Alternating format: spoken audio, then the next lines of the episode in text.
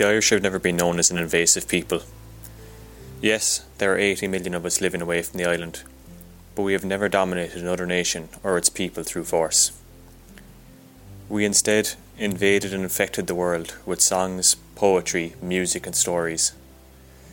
The stories you hear of Irish people fighting in fierce battles away from the island are always under a different flag or a different nation's ideals. But what if almost by accident, the small nation of Ireland could become the leaders of one of the biggest nations in the world? And what if we did this purely through working hard and without stepping over others? Could it be done? Well, it's the life of a Limerick man which answers these questions for us. This is his story.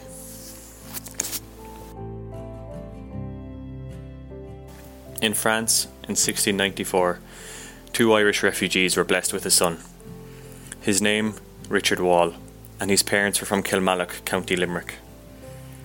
Being refugees, his early life was quite tough, living from scraps until an uncle who was beginning to do well in France took him in and looked after his family. After working hard to get an education, he eventually gained a job as a page boy, serving the higher classes. In his role, he worked tremendously hard and gained a certain level of fame amongst the high classes in France for the diligence he had to his role. So much so that when he turned 22, a letter was sent to them to his master from the Prime Minister of Spain, requesting he leave France to come work for the Royal House of Spain. He accepted the role without any hesitation.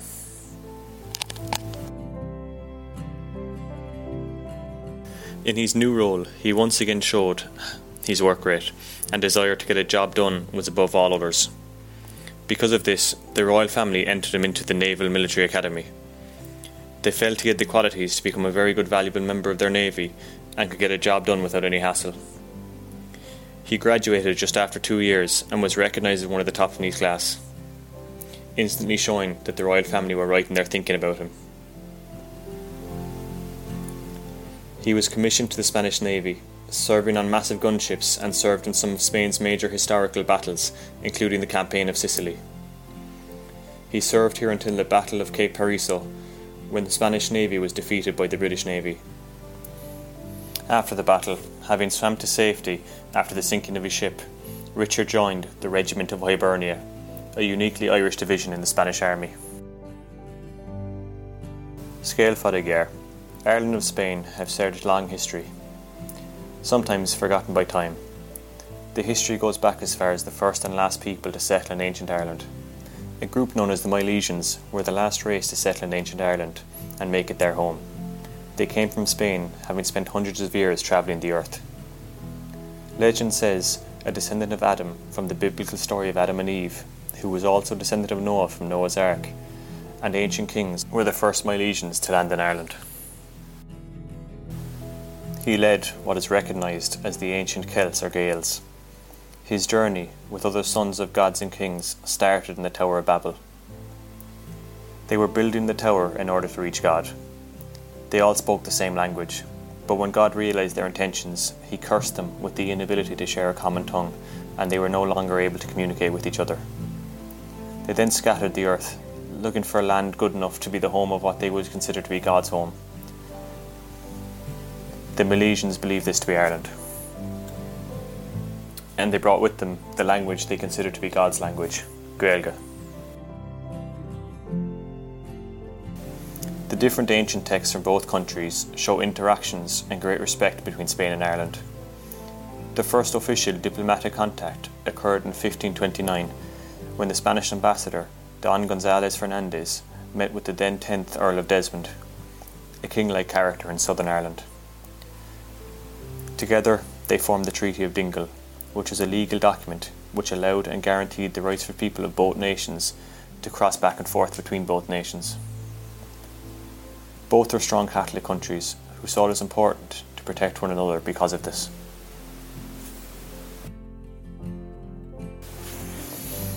In 1601, Spain supported Irish rebels against the English during the Nine Years' War. They were especially important during the siege of Kinsale. It was here that Irish men and women, mostly farmers, stood with Spanish soldiers in Ireland's final stand against England.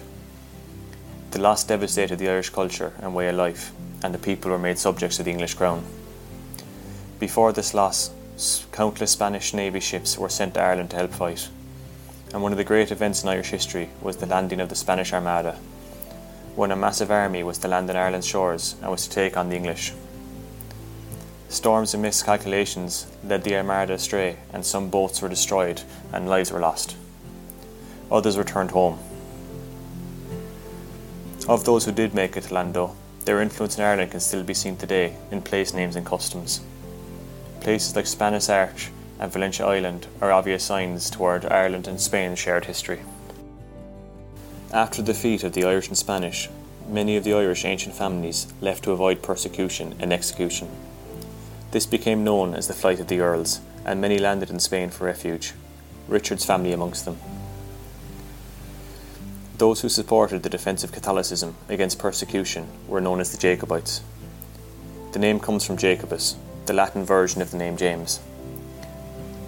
And it was the King James who fought for the Catholics against the William of Orange.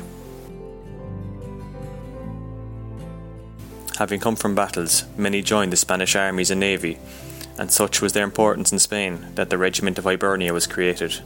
It was an exclusively Irish section of the Spanish army. The Regiment of Hibernia was formed in 1709 and was made of Irishmen who had fled during the flight of the Earls and who had become known as the Wild Geese.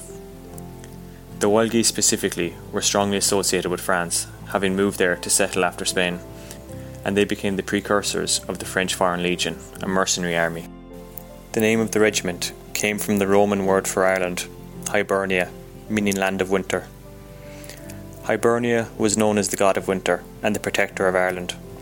Her statue today stands above the GPO, the birthplace of the Irish Revolution, and behind her flies the Irish flag, under her protection. Those, however, are stories for a different day.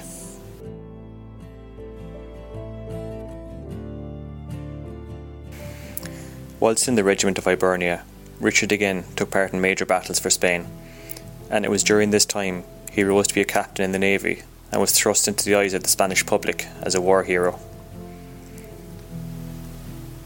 His fame was so great, he was sent on an ambassadorial role to meet with the Tsar of Russia, with Spain knowing sending a man of his stature would mean a great deal to the Tsar and influence his view on the Spanish. The leader of this excursion, the Spanish diplomat, James Fitzjames Stewart, another son of Irish refugees, and another Jacobite.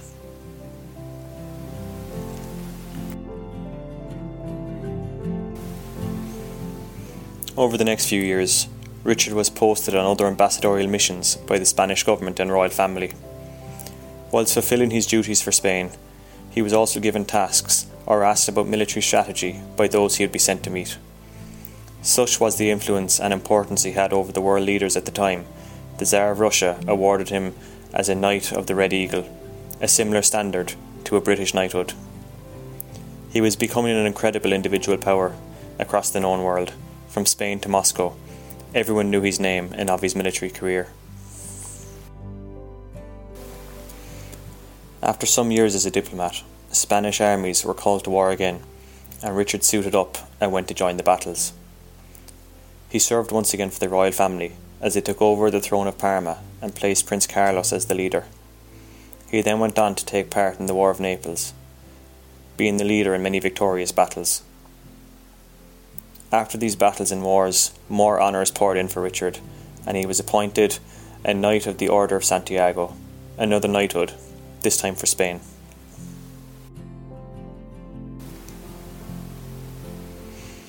In 1740, he was appointed the head of a military group known as the Dragoons, and whilst under his command, as a mark of respect, the Dragoons displayed his family colours, name, and crest as they went into battle. Richard's military career continued, whilst he fought fierce battles, both on land and at sea. In 1746, however, he was badly wounded and had to retire as a war hero. From here, his career focused exclusively on diplomatic service. His first major mission as a Spanish diplomat was to go to London and negotiate peace between the Bourbons and the Great British. Here, he found his status did not matter. He was only seen as an Irishman and a Jacobite, The British were suspicious of his intentions, as he was incredibly proud they considered him both Irish and a Jacobite, and he had no intention of hiding either of these facts from them.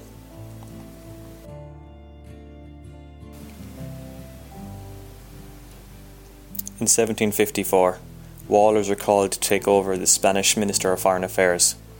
Here he is credited as having played a major role in furthering Spain as a nation. Whilst in government, having grown tired of the regime and its oppression of the people, Richard was part of a group which overthrew the then Prime Minister. Due to the respect the nation and those in power had for this once poor refugee, Richard was elected as the next Prime Minister of Spain.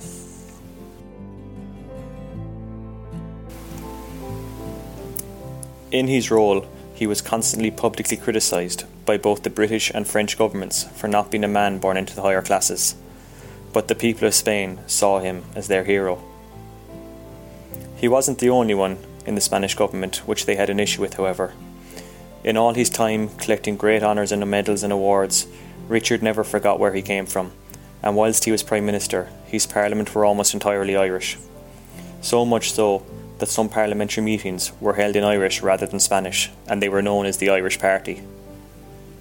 His Parliament had men with names like Pedro Fitzjames, Alejandro O'Reilly, Arnaldo O'Mahony, Carlos McCarthy, Francis Nangle, Ambrosio O'Higgins, and Bernard Ward, all Jacobites, all sons of Ireland. Spain thrived under his watch and went on to become one of the world's most powerful countries, all in a time where the Irish were at the wheel. Upon his retirement, the King of Spain granted him vast lands and estates as a thank you. This land was later gifted to the Duke of Wellington, the Dublin born British Prime Minister and defeater of Napoleon Another story for a different day.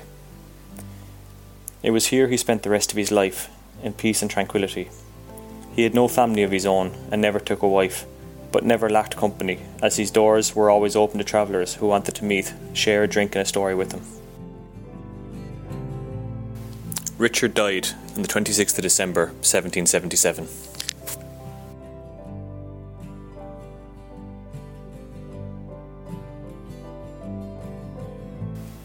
Today's music was written, produced, and performed by Ryhan O'Halloran. We the Irish is an Ireland Loves production. Ornis Anam Dum, Gurmagut, Slánanish.